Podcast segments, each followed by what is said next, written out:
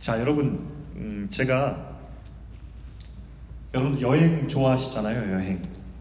우리가 여행을 참 좋아하는데 여러분 가고 싶은 해외 여행지가 있을 것 같아요. 근데 우리가 못 가본 지가 한참 되었죠. 코로나가 터진 지 벌써 우리 오래되었고 그간 우리가 이렇게 해외로 여행하는 것 자유롭게 가고 싶은 곳 마음대로 못 갔습니다. 여러분은 만약에 해외여행을 다시 갈 수 있는 길이 열린다면 제일 먼저 가고 싶은 리스트가 있으세요? 어디를 제일 먼저 가고 싶으세요?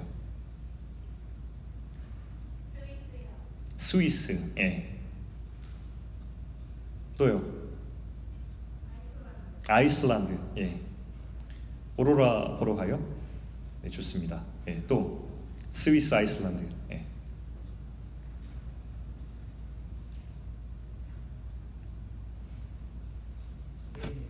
스페인. 아, 네. 우리 스위스, 스페인, 우리 아이슬란드 되게 좋은 곳이죠. 아름답기로 유명한 곳인데 여러분 보면 이제 이런 곳들은 꽤 알려지고 유명한 곳이잖아요. 제가 여러분에게 숨겨진 아주 아름다운 곳을 소개하려고 합니다. 지도 한번 띄워줘 보세요. 여러분 저게 지중해예요. 지중해 한가운데에 있는 제가 동그라미 친 저 섬이 있습니다. 크레타 섬이라고 합니다. 영어로는 크레테라고 하는데 저 섬은 그리스에 속한 최남단에 있는 섬인데 저 섬은 그리스의 산토리니 아시죠? 산토리니와 더불어서 지중해 보석이라고 불리우는 아주 아름다운 섬입니다. 제가 저 사진을 잠시 가져와 봤는데 저기 아름다운 해변이 많아요. 이런 해변들이 있습니다. 한번 사진 보여주실래요? 자, 저 지중해 코발트빛 저 푸른 바다 깨끗한 바다가 저기 굉장히 많이 있다고 합니다. 한 장 더 보여주시겠어요? 예, 너무 예쁘지 않아요? 예, 정말 저런 이색적인 해변들이 곳곳에 존재하는 섬인데 너무 아름다워서 많은 사람들이 다녀온 다음에도 이 섬을 잊지 못한다고 합니다. 어, 저 해변 너무 마음에 드는데 나중에 코로나 끝나면 청년부 여름 수련회로 예, 예, 가서 저기서 낮에 조금 물놀이 하다가 저녁은 저기서 가까우니까 산토리니 가서 그 저녁 먹고 그 산토리니 언덕에 보면 여러분 거기 교회 하나 있는 거 아시죠? 거기서 저녁 집회하는 걸로 이렇게 하도록 하겠습니다. 여러분 기대하는 마음으로 기도하시기 바랍니다. 자, 어, 저는 사실 여행지를 소개해 드리려는 것은 아니었고 저 크레테 섬에 얽힌 오래전 이야기를 여러분께 하나 들려, 들려드리려고 해요. 저 섬은 아름답기로도 유명하지만 지금으로부터 약 3,200년 전에 저 섬에는 놀라운 일이 있었습니다. 저 섬 사람들은 아름다운 해변에 살던 사람들뿐 아니라 아주 문명을 앞서게 발달시킨 사람이어서 사실 저 크레타 섬이라고는 작은 섬이 전 유럽 문명의 시발점이 되었어요. 출발지가 되었어요. 그만큼 앞선 기술과 문화를 가지고 있었던 그런 섬으로 유명했습니다. 그 왜 그런가 한, 한, 이유를 알아보니까 이 배를 타고 많이 다니는 섬나라였잖아요. 그러니까 여러 나라들과 지역들과 교역을 하면서 수집한 지식들을 잘 발달시켜가지고 문명을 이룩한 거예요. 그래서 다른 여느 나라들보다 앞서 문명을 이 크레타 섬이 가지고 있었습니다. 문명을 앞선 걸 가지고 있으니까 이 사람들이 가만히 있지 않았겠죠. 진출합니다. 어디로요? 다른 나라로. 우리가 이 문명을 앞서서 다른 나라를 정복할 원대한 야망을 꿈꾸면서 가기 시작합니다. 지도를 한번 다시 보여주시면 자, 저 크레타 섬에서 제가 화살표 방향으로 이렇게, 어, 이렇게 표시를 했는데요. 저 위에 터키 지방으로 또 레바논, 이스라엘, 시리아 지방으로 또 저 밑에 있는 이스라엘과 이집트 중간에 있는 지역으로 사람들이 배를 타고 이동해서 저 바닷가로 상륙을 해서 고대 근동 지방이라고 일컫는 그 지역을 정복하기 시작합니다. 그런데 제가 드리고 싶은 말은 저 세 화살표 중에서 제일 밑에 있는 화살표에 대해서 얘기를 나누려고 해요.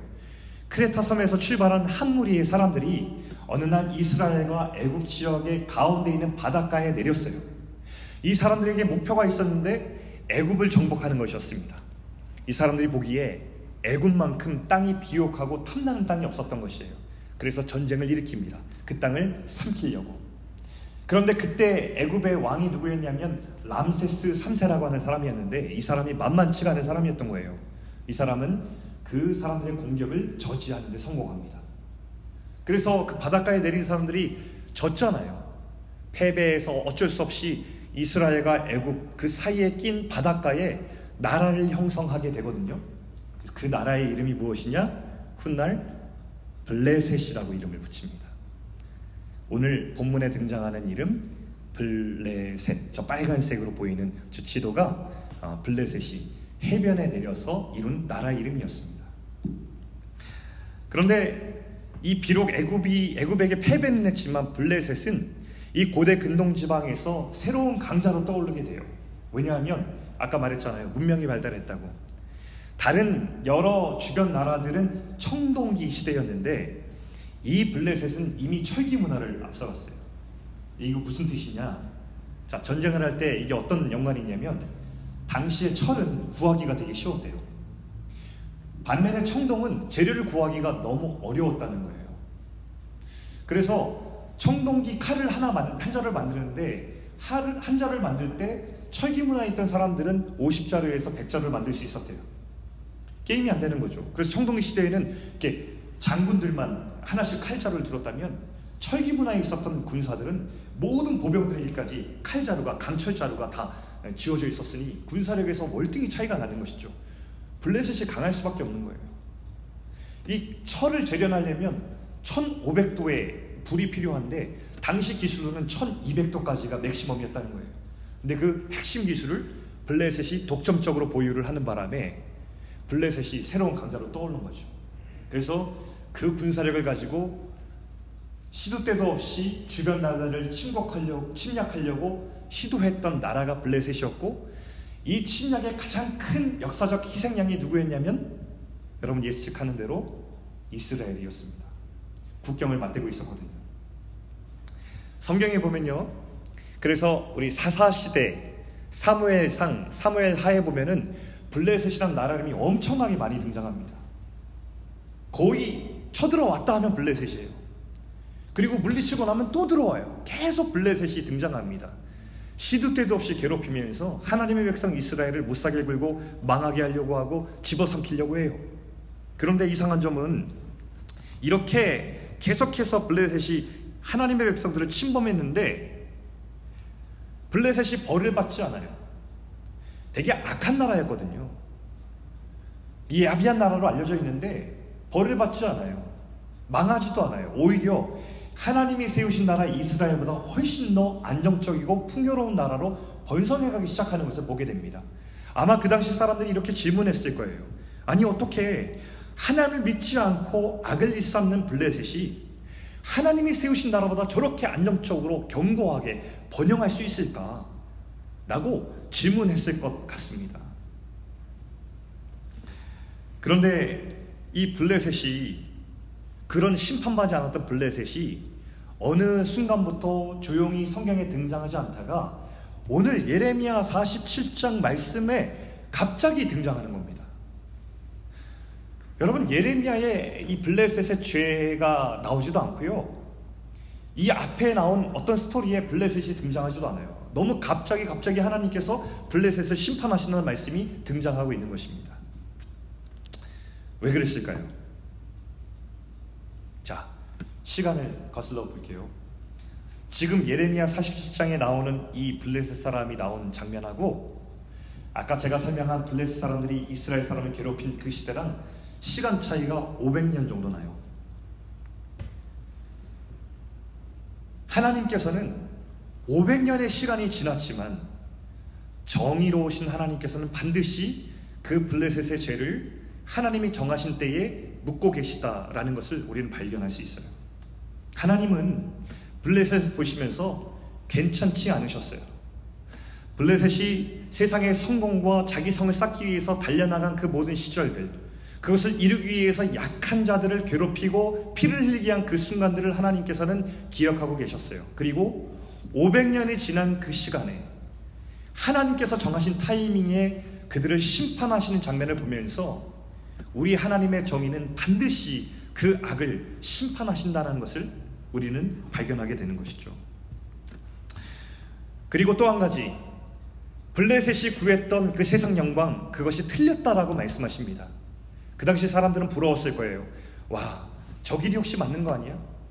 하나님 앞에 걸어가는 백성들의 길은 주님께 순종하면서 무언가 이 세상의 영광과 다르게 살아가서 별로 풍요롭지도 못하고 뭔가 사람들을 밟고 일어서야 내가 더 갖는 것인데 하나님 그렇게 살지 말라고 하고 우리 이렇게 살아서 잘 살 수 있겠어? 의문을 품었는데 근데 블레셋을 보니까 그 사람들은 자기 영광을 구하기 위해서 성을 막 쌓기 시작하는데 높이 올라가거든요. 넓게 확장을 하거든요. 보기 너무 풍요로워 보이는 거예요. 그런 걸 보면서 와, 저 삶이 맞는 거 아닐까? 라고 사람들이 생각했는데 주님께서는 500년이 지난 이 심판을 통해서 그것이 틀렸다라고 대답하고 계시는 것입니다. 하나님께서 500년이 지난 블레셋을 심판하신 이야기는 한 가지 메시지를 우리에게 더 던지고 있는데 이것도 굉장히 중요합니다. 하나님은 언젠가 반드시 악을 심판하시는 정의로운 하나님이시기도 하지만 하나님은 사랑의 하나님이시죠. 그러니까 하나님은 자신을 나타내실 때에 이 양면을 함께 늘 가지고 계세요. 자, 여러분. 왜 하나님이 블레셋의 심판을 500년이나 미루셨을까요? 여러분 이 생각해 보신 적 있으세요? 그것은 하나님의 기다림이었습니다. 구약 성경을 읽어, 읽어보면 우리도 모르게 어떤 세계관을 우리가 형성하냐면 구약 시대에 나오는 이스라엘은 하나님이 세우신 사랑하는 민족이고 이스라엘 둘러싼 주변 나라들은 나쁜 놈이다라고 하는 세계관을 형성하기 쉬워요. 근데 이것은 굉장히 큰 오해입니다. 하나님의 계획은 이스라엘 백성을 처음 부르실 때부터 분명히 나타났는데 하나님의 큰 그림은 이스라엘을 자기 백성 삼으셔서 이 백성을 마치 쉽게 말하면 선교사처럼 세우신 거예요. 그래서 이 이스라엘이라는 하나님 백성이 하나님 말씀을 잘 순종해서 복을 받으면 이 장면을 보고 주변의 많은 나라들이 와 하나님 진짜 살아계시는구나 우리 우상 버리고 하나님께 돌아가자라고 고백하게 만드는 것 그것이 이스라엘의 역할이었어. 그러니까 하나님의 큰 그림은 이스라엘만 사랑하신 그림이 아니라 이스라엘 통해서 모든 민족들을 사랑하시고자 하는 하나님의 꿈이었다는 것을 우리가 기억할 필요가 있어요. 그 증거가 뭐냐면 구약 성경의 요나서 아시죠, 여러분? 요나서에 등장하는 이 요나라는 사람은 하나님의 선교사로 니느웨로 보냄을 받아요. 니느웨는 아수르의 수도였는데 그 땅은 특별히 약자들의 피를 흘리면서 많은 사람들이 그들을 짓밟고 자기 성공을 꾀하는, 그런 나쁜 나라였다는 것을 모두가 인정했어요. 근데 주님은 그 속에 하나님의 성교사를 보내면서 내가 아직도 그들을 아끼고 사랑한다고 말씀하셨어요. 이게 하나님이세요. 하나님은 악하고 나쁜 아수르나 블레셋 같은 사람들이 있었지만 그들을 아끼고 그들마저도 하나님께 돌아오기를 꿈꾸셨던 분이셨다고요. 이사야서 19장 25절에 보면 이렇게 하나님께서 말씀하신 부분이 나옵니다. 제가 한번 읽어 드릴게요. 내 백성 애굽이여 내 손으로 지은 아수르여 나의 기업 이스라엘이여 복이 있을지어다. 이스라엘과 똑같은 평행선에 애굽과 아수르를 놓고서 똑같이 내 백성, 내 손으로 지었다, 나의 기업, 이렇게 표현하고 계시는 장면을 보죠. 하나님께서 이스라엘뿐 아니라 그들도 동일하게 아끼고 사랑하셨다는 것을 보여주는 장면입니다. 하나님은 모든 민족, 모든 나라를 사랑하시고 그들을 내 백성 삼는 꿈을 가지고 계셨다는 거예요. 그래서 블레셋도 그렇게 사랑하셨다는 거예요. 500년 동안 기다리셨어요. 500년을 기다리면서 내 백성, 내 손으로 지은 저 블레셋 사람들이 내게로 돌아오는 날을 끝까지 기다려 오셨다는 거예요. 블레셋에게 말씀하셨죠. 이제 돌아오라고. 너의 영광이 다 지나가고 너의 힘도 다 끝이 나고 네가 쌓았던 성도 다 무너졌으니 내게 돌아오라고 했는데 블레셋이 돌아오지 않았어요. 그래서 여러분 오늘 이 예레미야 47장 말씀 1절부터 7절을 읽을 때 하나님의 준엄한 심판의 말씀으로 우리가 읽어야 되지만 동시에 우리는 하나님의 그 속마음, 그 하나님의 슬픔, 그 눈물도 함께 읽을 수 있어야 되겠어요. 이런 생각도 들죠, 여러분. 하나님의 선교사로 세운 그 이스라엘 백성이 진짜로 하나님께서 뜻하신 그대로 잘 순종했다면 하나님 백성답게 하나님 말씀에 순종하고 복 받고 다른 주변 나라들과 다른 하나님의 법과 방식대로 잘 살아갔다면 그 이웃 나라인 블레셋에게 계속해서 하나님의 빛이 하나님의 영광이 증거되지 않았을까? 만약에 그랬다면 똑같이 500년이 지났을 때에 블레셋은 어떻게 되었을까? 그때도 블레셋이 이 이스라엘처럼 멸망했을까? 저는 다른 결과가 있었을 거라고 생각이 들어요. 그래서 이 예루살렘과 남유다가 멸망했잖아요. 그 다음에 이들이 멸망한 다음에 주변 나라들의 멸망을 계속 예고하시고 말씀하시거든요. 그 이 말씀은 하나님께서 그동안 악한 나라를 다 끝내신다라는 어떤 준엄한 심판으로 우리가 읽어, 읽어야 되겠지만 결국 모든 백성이 하나님 나라 되기를 원하셨던 주님의 꿈이 무너진 그 주님의 슬픔을 우리가 함께 읽어야 된다는 것을 우리가 알 수 있어요. 자, 우리 블레셋 심판을 통해서 주님께서 우리에게 말씀하신 것은 무엇인가? 첫 번째로는 하나님께서는 풍요와 성공을 추구하는 그 화려한 블레셋의 그 성, 그 견고한 성, 그것이 헛되다는 것을 우리에게 말씀하십니다. 그것이 영원하지 않고 그렇게 살려고 할 때마다 하나님의 가치와 방식을 일그러뜨려서 결국 주님이 원하시는 반대 방향으로 가고 만다는 결국 그 힘이 틀렸다고 주님께서 우리에게 말씀하고 계세요. 또 하나 동시에 하나님은 하나님의 백성된 우리에게 헛된 영광을 구하는 세상 앞에서 하나님의 신앙을 고백하며 살라고 우리에게 도전하시고 또한 그렇게 도전하며 사는 삶과 신앙을 통해서 그 블레셋에 속한 사람들을 불러내라고 우리에게 말씀하세요. 현대도 똑같죠. 하나님 백성으로 십자가와 부활을 지나서 새 생명 받은 우리 사람들이 이 땅 속에 들어가서 살아가는데 세상에서 우리 그리스도인의 문제는 뭐냐면 도무지 그리스도인들이 이 세상과 사는 삶과 다른 점이 무엇이냐라고 질문하게 되었습니다. 무언가 우리가 사는 삶 가운데 그리스도인들의 삶의 고백과 신앙이 다른 것이 있어야 그 다른 것이 증거가 되어 주님의 빛이 내 가운데 들어올 텐데 나는 그것을 찾지 못했다 고백하기 때문에 우리 교회와 그리스도를 통하여서 하나님의 빛이 세상에 비춰지는 것이 가려지고 있죠. 근데 주님은 그것을 회복하라고 그것이 얼마나 중요한 일인지 우리에게 다시 말씀하고 있는 거예요. 저는 이 본문을 읽는데 이 다윗과 골리앗 이야기가 생각이 났어요. 성경에서 이야기하는 아주 중요한 우리 스토리 중에 하나죠. 하나님께서 우리에게 들려주시는 아주 귀한 이야기입니다. 다윗과 골리앗 이야기는 아주 단순한 스토리로 되어 있지만 그러나 그 뜻은 단순하지 않다고 생각해요. 저는 굉장히 예언자적이고 굉장히 우리 하나님 백성을 향해서 꼭 알아야 될 핵심 가치를 던져주는 이야기라고 생각이 들어요. 이야기는 간단해요.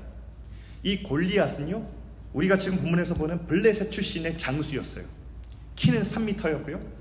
갑옷은 50kg짜리를 입고도 거뜬히 움직이는 그런 힘센 장수였고요. 성경에 나오는 이 창의 그 무기를 설명하는 걸 보니까 재미있는 게 긴 창을 들었는데 그 창날 있잖아요. 날 부분의 무게만 7kg이 된다고 기억하고 있어요. 굉장한 장수가 서 있어요. 40일 밤낮으로 이스라엘 군대를 모욕하면서 이 겁쟁이를 나와보라고 싸워보라고 나와 맞짱 떠서 이기면 내가 물러가 줄 테니까 나와보라고 외치고 있는데 이스라엘의 군대는 누구 할 것 없이 두려움에 떨고 있었습니다. 근데 이 형들 도시락을 배달하던 다윗이 소년 다윗이 양치기였던 다윗이 전쟁터에 방문했을 때 그 소리를 듣게 되는 거예요. 다 떨고 있었는데 소년 다윗이 그 말을 듣고선 흥분합니다. 모두가 두려워했는데 이 소년 다윗만 분노를 했어요. 다른 반응이었죠. 그리고 너무 화가 나서 그냥 나가고 있는 거예요. 나가는 길에 여러분 뭐 누가 설교할 때 그러대요. 다윗은 준비한 물맷돌 다섯 개가 있었다고. 저는 그렇게 해석하지 않아요. 다윗은 화가 나고 흥분해서 눈앞에 보이는 것을 돌 어떤 무기가 될 만한 것을 그냥 들고 나갔을 거예요. 누군가는 다윗이 너무 준비했고 다윗 골리앗의 이마를 명중시킬 수 있는 기술이 있었다 그러는데 저는 그렇게 생각하지 않아요. 다윗은 그저 손에 잡히는 돌 몇 개를 쥐어 들고 너무 화가 나서 골리앗 앞에 선 거예요. 결과는 우리가 다 알고 있죠? 이겼어요. 자, 여러분 이 이야기에서 하나님께서 강조하시는 장면은 무엇일까? 그럼 제가 지난주에 스토리텔링에 대한 책을 읽었거든요.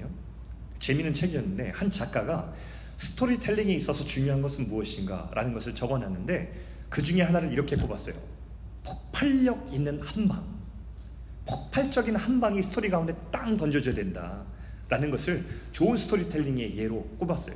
그러면서 이야기를 들려준 게 여러분 읽은 있는지 모르겠습니다. 제 시대 때는 굉장히 신화적인 만화였는데 슬램덩크라고 여러분 보신 분 있어요? 저는 제가 이제 그 한참 농구에 미쳤을 때 이게 슬램덩크랑 마지막 승부가 같이 나오는 바람에 완전히 농구에 빠져들게 됐는데 이 만화가 전 세계적으로 1억 6천만 부가 넘게 팔렸거든요. 굉장한 만화예요, 여러분. 이게 농구 만화긴 한데 농구 외에 무언가가 더 있어요.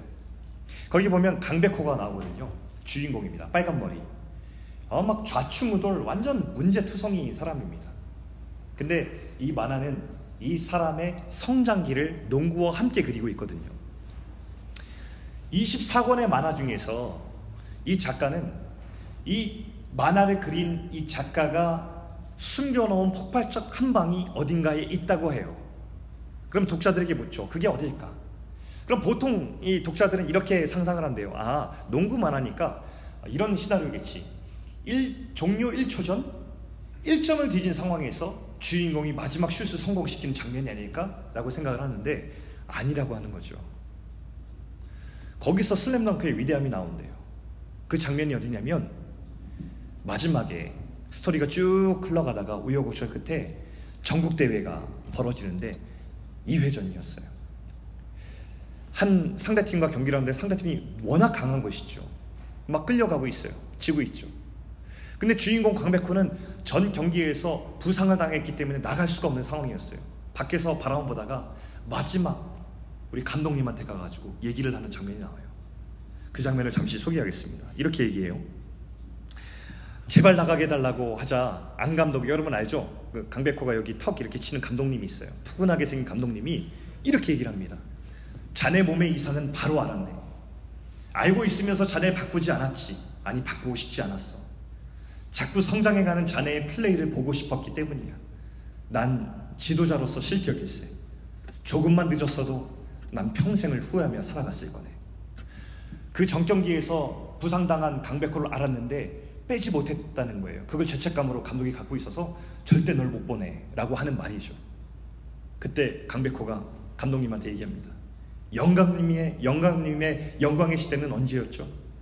국가대표였을 때나요? 감독이 점점점점점 아무 말을 못하고 있을 때 저 장면이 딱 나옵니다. 난 지금입니다. 슬램덩크 팬들은 이 슬램덩크를 읽으면서 저 장면을 읽을 때 온몸에 전율이 느껴졌다라고 고백하더라고요. 실제로 저 작가는요, 물론 강백호가 들어가서 이기긴 했지만 스토리가 어떻게 되냐면 작가는 의도적으로 스토리를 급하게 종결시켜요. 이런 이런 거예요. 저 장면이 끝나고 난 다음에 이렇게 그려요. 뭐 막 마지막 결승까지 가서 승리했다 막 이런 게 아니라 다음날 강백호가 속한 북상군은 3회전에서 탈락했다. 이러고 그냥 끝이에요. 작가가 노린 부분은 이 경기의 농구의 승패와 화려한 플레이가 아니라 한 사람의 성장기를 그렸는데 마지막 그 사람의 성장이 어디까지였는지를 내뱉는 저 대사. 난 지금입니다. 저러고 들어가는 거예요. 그러니까 스토리에 결정적 한 방이 있다는 것이죠. 자, 다윗과 골리앗 스토리로 다시 돌아가 볼게요. 여러분은 이 스토리에서 어디가 결정적 한 방이라고 생각합니까? 많은 사람들이 이 장면을 꼽습니다. 다윗이 물맷돌을 집어들어서 던지는 그 장면. 그리고 나서 이게 하이라이트이기 때문에 거의 이제 이거를 뭐 무비로 만들면 당연하죠. 이제 물맷돌이 어떻게 날아가겠어요? 천천히 날아가겠죠. 날아가는데 그게 어디예요? 골리앗 이마로 천천히 향해서 골리앗의 표정이 당황스러운 표정이 있으면서 이마에 맞고 쓰러지는 장면. 골리앗이 넘어지고 그가 지는 장면을 모든 사람들이 가장 결정적 인 한 방으로 꼽습니다. 근데 저는 아니라고 생각해요. 언제가 하이라이트일까요? 자, 사무엘상 17장 45절 말씀 우리 같이 한번 읽습니다. 자막을 보시면서 함께 읽어보겠습니다. 시작. 다윗이 블레셋 사람에게 이르되 너는 칼과 창과 단창으로 내게 나아오거니와 나는 만군의 여호와의 이름 곧 내가 모욕하는 이스라엘 군대의 하나님의 이름으로 나아가노라. 여러분 다윗이 이 이야기에서 가장 폭발력 있는 순간은 골리앗이 넘어진 그 이긴 순간이 아니에요. 작고 초라해 보였던 이 소년이 아무도 분노하지 않을 때 분노가 너무 나서 돌멩이 집어들고 골리앗 앞에 선 그 순간이며 그때 내뱉은 이 결정적인 대사예요. 이걸 요약하면 뭐예요? 야, 넌 지금 창 들고 내 앞에 서 있냐? 네 힘 의지해서 여기 서 있어? 나한테는 하나님이 있어. 나 하나님 믿고 너한테 나아간다라고 하는 믿음의 고백을 던지는 이 순간, 돌멩이 집어 던지기 전에 이 믿음의 신앙 고백을 드렸던 이 순간이 사실은 이 다윗과 골리앗 이야기에서 결정적 한 방이에요. 여러분, 다윗이 골리앗과 자신의 신체적인 차이를 몰랐을까요? 알았을 거예요. 다윗이 자신의 기술에 확신이 있어서 이 돌멩이로 골리앗을 내가 한 방에 쓰러질 수 있다. 난 저 이마에 명중시킬 수 있다라는 그 확신 때문에 그 자리에 나갔을까요? 아니라는 거예요, 여러분. 다윗은 남다른 반응을 보였어요. 하나님의 군대가 모욕받는 것을 참지 못했고 그 골리앗 앞에 믿음으로 서는 그 장면부터가 하이라이트였어요.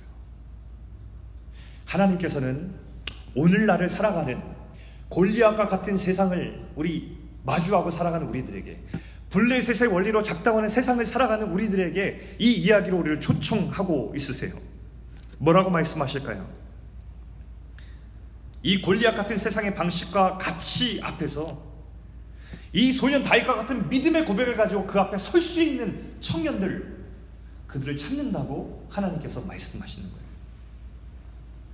외적인 조건, 환경, 부모의 배경, 비교의 논리, 세상의 화려함에 취한 것 이런 것 말고 다 걷어내고 하나님 앞에서 그 하나님의 능력을 믿는 믿음으로 세상을 살아갈 그리고 신앙을 고백할 그 사람을 주님께서 부르시고 있다는 것입니다. 다 그 블레셋 같은 세상 앞에서 두려워 떨 때, 다 골리 앞에서 주저하며 서 있을 때에, 그때에 하나님을 믿는 신앙 고백을 그 앞에서 드릴 수 있는 그 사람을 주님께서 찾는다고 이 이야기 속에 우리를 초대하시는 거예요.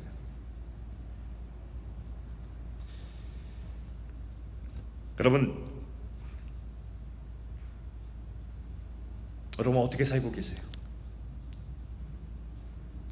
성경은 다윗과 골리앗 이야기뿐 아니라 모든 면에서 하나님의 음성을 들, 을 때에 우리를 블레셋의 세상에서 손은 다윗이 선 그 발자국 위에 서도록 우리를 초대하시거든요. 우리의 선택은 무엇입니까? 작고 초라한 이 다윗이 화려한 골리앗을 쓰러뜨린 이야기가 어, 이야기를 보면서 우리가 연상할 수 있는 이 이야기가 예고하는 역사상 가장 위대한 이야기가 있죠. 그게 뭐죠? 그게 예수님의 십자가 이야기입니다. 하나님은요, 우리가 생각하는 것보다 훨씬 더 크고 위대하신 분입니다. 하나님을 만난 사람은 그 크고 위험 있으신 하나님의 영광과 임재 앞에 두렵게 되어 있어요. 그래서 하나님을 만난 사람들은 하나님이 얼마나 두렵고 경외할 만한 분인 줄 알고 그 경외함 앞에 하나님 앞에 납작 무릎 꿇고 엎드리게 되어 있죠. 그래서 하나님만 두려워하고 주님 말씀만 순종하고 이 땅의 다른 것을 두려워하지 않는 것이 바로 하나님을 믿는 사람들의 고백이에요. 자, 그런데 그렇게 크고 두려우신 하나님이 이 땅 가운데 가장 낮은 모습으로 들어오신 사건이 뭐예요? 그게 십자가 사건이에요. 주님은 이 땅에 태어나실 때에 초라한 마국간 말밥통 위에 누이셨어요. 이스라엘 중에서도 이스라엘이 그 시대 가운데 아주 중앙에 있는 로마 같은 제국도 아니었거니와 그 식민지가 있는 그 나라 가운데서도 예루살렘이 아니라 베들레헴 마국간에서 태어나셨고 자라신 것도 시골 나사렛 출신이었어요. 그리고 예수님께서 활동하신 부대는 저 위에 그 호수 근처인 갈릴리라는 시골 도시였습니다. 예수님은 한 번도 중앙에 계신 적이 없어요. 다 변방에 계셨어요. 낮은 자리, 사람들이 주목하지 않는 자리, 변방 가운데서 사시고 그 가운데 하나님의 역사를 이루어 가셨어요. 그리고 마지막 죽음도 보세요. 여러분, 하나님의 아들이 하나님이 이 땅 가운데 들어오셨는데 그 죽음이 그게 뭡니까? 그때 당시에 세계 역사상 가장 초라하고 가장 비참하고 가장 불명예스러운 죽음이 십자가 처형이었는데 십자가 위에서 돌아가시잖아요. 십자가에서 돌아가실 때에 그럼 예수님 모습 보세요. 사람들은 뺨 맞죠? 뺨 맞고 화도 못 내세요. 사람들이 침을 뱉어요. 그래도 침묵하세요. 사람들이 조롱하고 놀리는데 불구하고 십자가 위에서 그 피를 다 쏟기까지 한 말씀도 안 하시고 이 세상에서 가장 무능력한 모습으로 그 십자가 위에 계시잖아요. 그게 예수님이 십자가예요. 얼마나 초라합니까?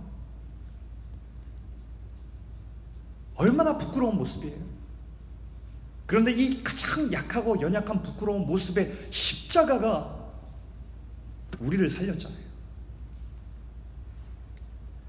그런 비참한 십자가였기 때문에 모든 사람들이 저 안에 하나님의 확실한 사랑이 들어있다는 것을 알게 되었잖아요. 다른 모든 것은 다 무너졌어도 예수님이 피값으로 사신 그 십자가는 한 번도 무너지지 않고 이 땅 안에 존재하며 모든 사람들에게 생명을 구원하는 그런 능력이 되었잖아요. 이게 이 세상에서 자꾸 비천해 보이지만 하나님의 손에 붙들렸을 때에 하나님의 사랑의 증거가 되는 십자가의 능력입니다. 하나님은 이렇게 일하시는 분이세요. 바로 이 상처받은 하나님의 모습이 이 땅 가운데서 모욕당하고 이 땅 가운데 상처받은 사람들을 위로하는 능력이 되기도 하고요. 사람들 치유하는 능력이 되는 거예요. 어떤 목사님이요. 호주 시드니에 있는 한 대학에서 강연을 하게 됐대요. 그 주제가 하나님의 상처라는 주제였답니다. 하나님의 상처라는 주제를 가지고 이야기를 이렇게 나누면서 어, 이렇게 십자가에 달리신 예수님의 이야기를 잘 전했다고 해요. 강연이 끝난 다음에 질의응답을 하는데 한 무슬림 청년이 일어나서 이런 어, 주장을 펼치기 시작했어요. 불만이 가득했던 거죠. 이렇게 얘기했어요. 아니 우주의 창조자가 자신이 지은 피조물에 힘에 굴복하다니 정말 업처구니 없는 이야기가 아닙니까? 그러니까 그 양반은 먹고 자고 볼일 보며 살다가 십자가에서 스스리 죽었다는 이야기입니까? 라고 항의하듯 이야기했어요. 근데 목사님이 무언가 위트 있게 아니면 너무 똑똑하게 반박할 말이 생각이 나지 않는 거예요. 그러면서 목사님이 그렇게 이렇게 이야기했다고 합니다. 당신이 신성모덕이라고 비난했던 그 사실을 우리 그리스도인들은 소중하게 간직합니다. 하나님이 상처를 받으셨다는 그 사실 말입니다. 이렇게 고백했대요. 여러분 맞아요. 그 상처받으신 연약하신 예수님의 이야기가 바로 우리가 소중하게 간직하는 우리 그리스도인의 보물이 되었어. 이 보물 같은 이야기 때문에 우리가 살았고 이 보물 같은 이야기 때문에 죽음을 이기시고 승리하신 예수 그리스도를 만났고 그래서 이 세상 가운데서 끊임없이 악이 존재하고 이 세상의 블레셋의 원리가 강력하게 존재하지만 그 속에서 다윗처럼 돌을 들고서 그 세상 앞에 저항할 수 있는 용기를 우리가 가질 수 있게 되었다는 것이죠.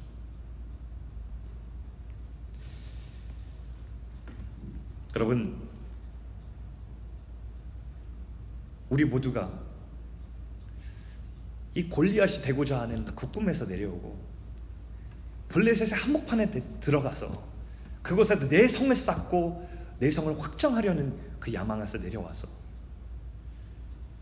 하나님이 부르신 그 사명의 자리로 나아가고 하나님 백성밖에 이 땅에서 정직하게 살고 하나님 백성밖에 이 땅에서 저런 세상에 대해서 두려워하는 자가 아니라 분노할 줄 알고 그리고 그 세상을 향해서 돌을 집어들어 그 땅에 날릴 줄 알고 그 땅에 있는 백성들 중에서 거기 있어봤자 영원하지 않을 만족이 없는 그곳에 취해서 살아가는 사람들을 구해낼 수 있는 그런 하나님의 빛이 되길 우리 주님 우리들에게 원하고 계십니다. 여러분 우리가 십자가 부활을 만났습니까? 우리가 진짜 십자가 부활을 만나서 우리에게 주님께 살려주신 생명이 여기서 숨쉬고 있습니까? 그렇다면 우리에게 두려울 것이 무엇입니까? 주님이 십자가를 살려주시고 주님이 우리에게 부활을 주셨고 우리에게 소망을 주셨고 우리를 살게 하셨다면 주님의 영광으로 쓰임받는 인생 외에 우리가 두려울 것이 무엇입니까? 우리가 두려운 이유는 우리가 여전히 골리앗 되고 싶기 때문입니다.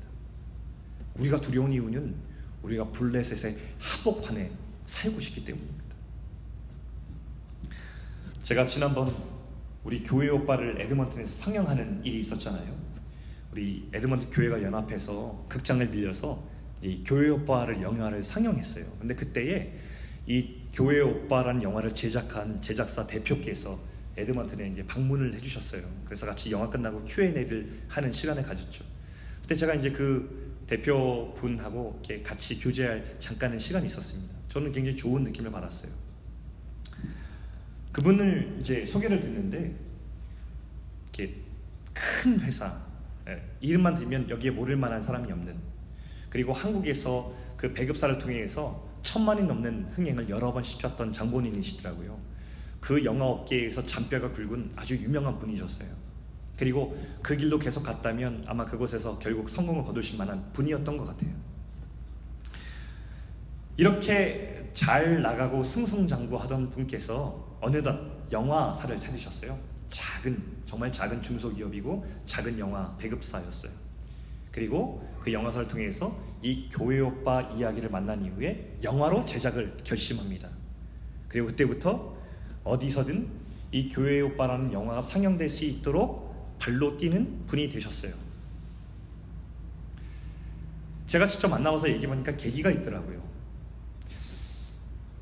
많이 어려울 때에 이 교회 오빠 이간희 집사님 이야기를 영화로 이야기를 듣게 되었는데 너무 큰 충격을 받고 예수를 믿고 사는 사람이 어떻게 살아야 될까라는 것에 대해서 고민하면서 그때 참 어려웠던 시절 다시 하나님께로 돌아가는 계기가 되었고 자기 어려웠던 형편이 다시 회복되는 실제 경험을 하게 된 거고 그 영화를 만들고 나서 상영을 시작하는데 그 상영하는 장소 속에서 많은 사람들이 다시금 하나님 앞에 신앙을 일으키고 다시 가정이 회복되고 정말로 하나님 앞에 다시 일어서는 부흥의 현장들을 목격하게 된 거예요.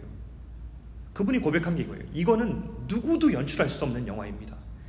하나님이 연출하신 이야기라고 믿고 이 한 사람의 인생을 통하여서 그리스도를 진정으로 따르는 삶이 무엇인지 많은 사람이 알아야 되기 때문에 저는 이 영화를 계속 보여주고 싶습니다라고 이렇게 결심하는 그 뜨거운 마음을 보았어요. 그런데 그분이 1월 말에 영화 상영 마치고 이제 돌아가는 길에 저한테 기도 부탁을 하나 하셨거든요. 기도 부탁이 뭐냐면 4월달 부활절을 앞두고 이것을 국내에 아주 유수한 우리 극장과 제휴해서 어, 재상영을 하기로 결심했다는 거예요. 이런 일이 별로 없대요. 이런 기회가.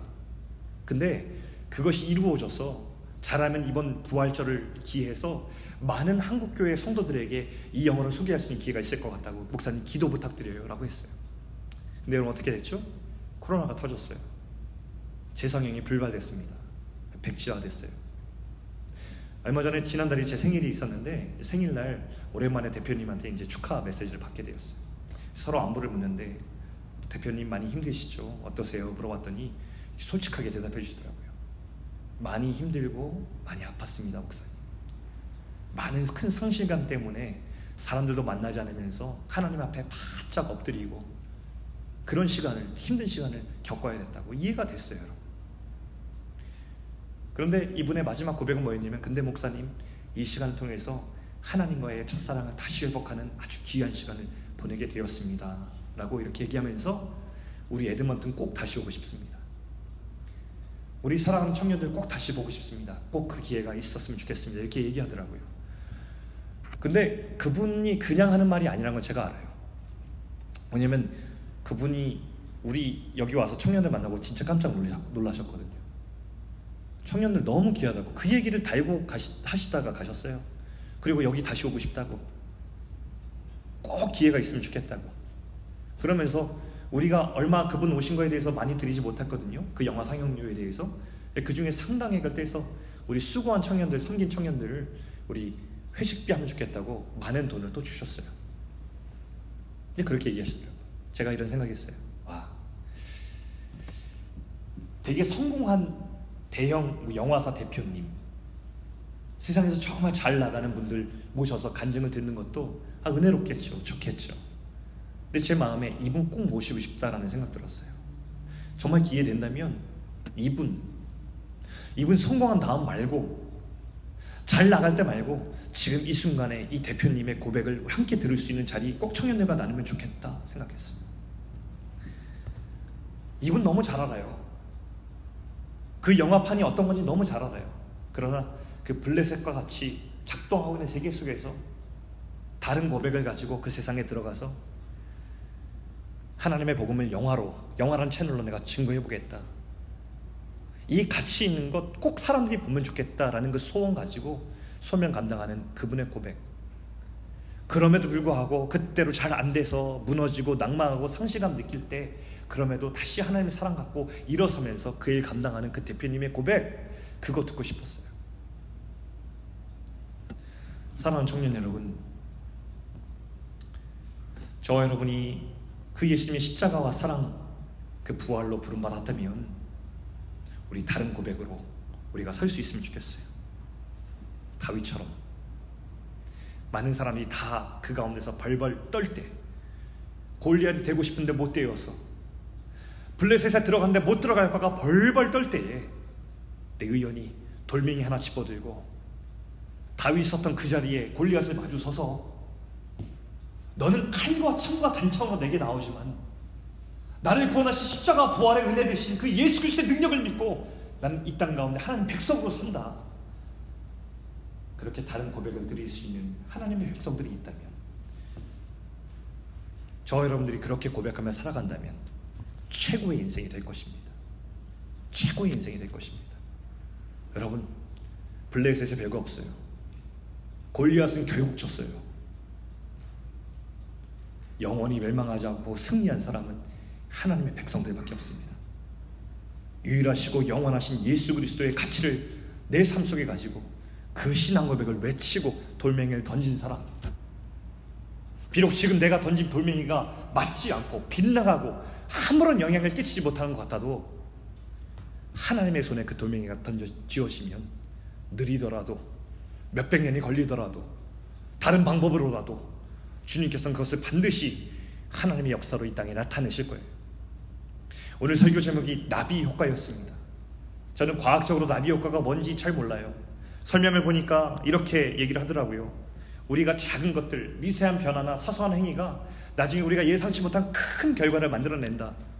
전 과학적 저 이론이 맞는지 틀린지는 몰라요. 근데 제가 확신하는 게 있어요. 하나님의 사람들이 살아가는 인생 속에서 하나님이 예비하신 나비 효과는 반드시 있다고 저는 믿어요.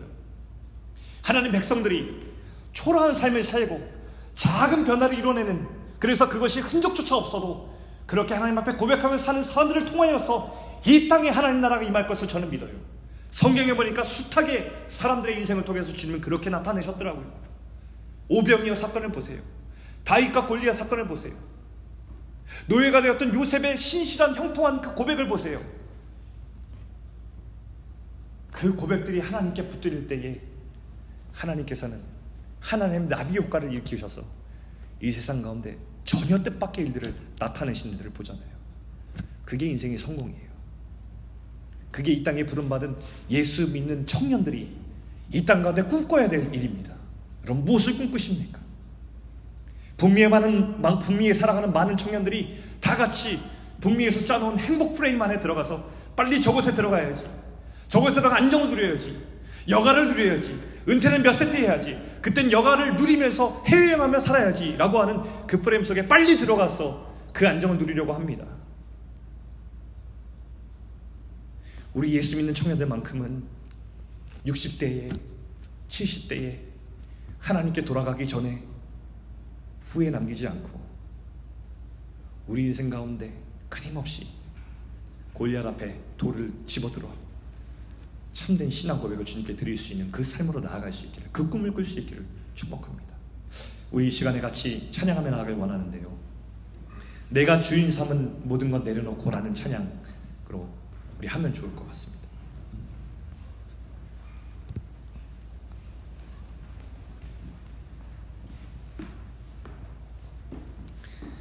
찬양의 가사를 잘 묵상하시면서 받은 말씀 기억하시면서 우리 같이 고백하길 원합니다. 다 같이 일어나셔서 우리 결단 찬양하겠습니다.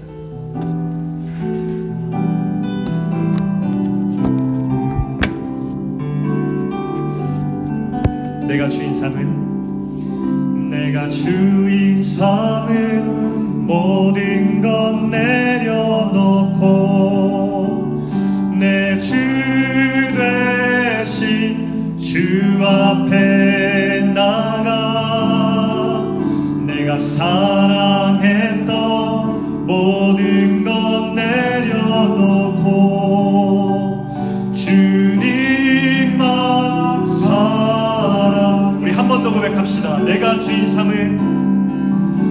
내가 주인 삼은 모든 것 내려놓고 내주